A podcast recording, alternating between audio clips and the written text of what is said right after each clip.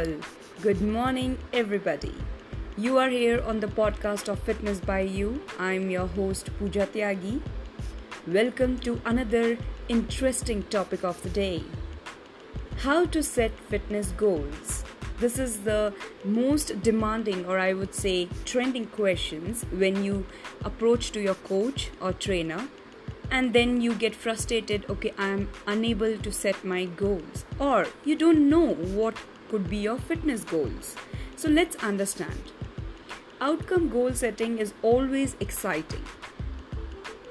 Here is one of my client who said i want to lose 15 kgs in 3 months. Just like that picture i saw on instagram. I am really motivated. Can you help me in achieving this? But unfortunately, we don't control outcome as we can only control our behaviors, which then control the outcome.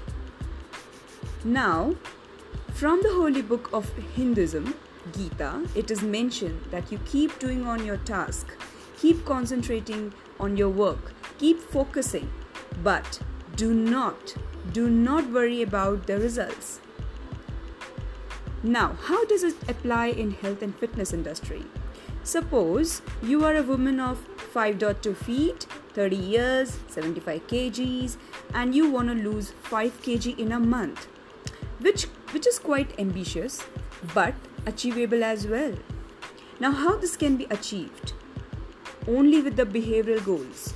Those are quantified and strict calorie deficit diet, 6 times a week workout, 12k or more steps in a day. Eating outside not more than once in a week. Can you do this? Can you really think about this? Can you do these changes? If yes, practically possible for your current situation, then go ahead and nail it. Your health goal was to achieve 15 kgs in 3 months. You can do it. 5 kg in a month, you can do it but you don't know what would be the result, just nail with these behavioral changes. If you say no, then you need to change your outcome goals as well. You need to think realistic. If you cannot do all these behavioral goals and follow strictly, then let's change it or change the goals. You should say, I'm happy to lose 3 kg in a month instead of 5 kg in a month. That looks something realistic. Now, how your behavioral goal changes with this realistic goal. Goal could be quantified calorie deficit diet, 3 to 4 times a week workout, 8k steps per day, eating outside not more than twice a week. So, can you see the changes between the two goals? One said quantified but strict calorie deficit, other says quantified but calorie deficit. When I use term straight, that means you are focused, you will be consistent, disciplined and patient as well. That means you're not gonna cheat more or less. You will follow what is there in the plan. 6 times a week workout for the previous one and this one is 3 to 4 times a week. So you need to see a difference in the behavioral process which leads to your health goals. Why set an ambitious outcome goal and set out for failure? Do not overestimate your goal or do not over target it. You will end up with the frustration.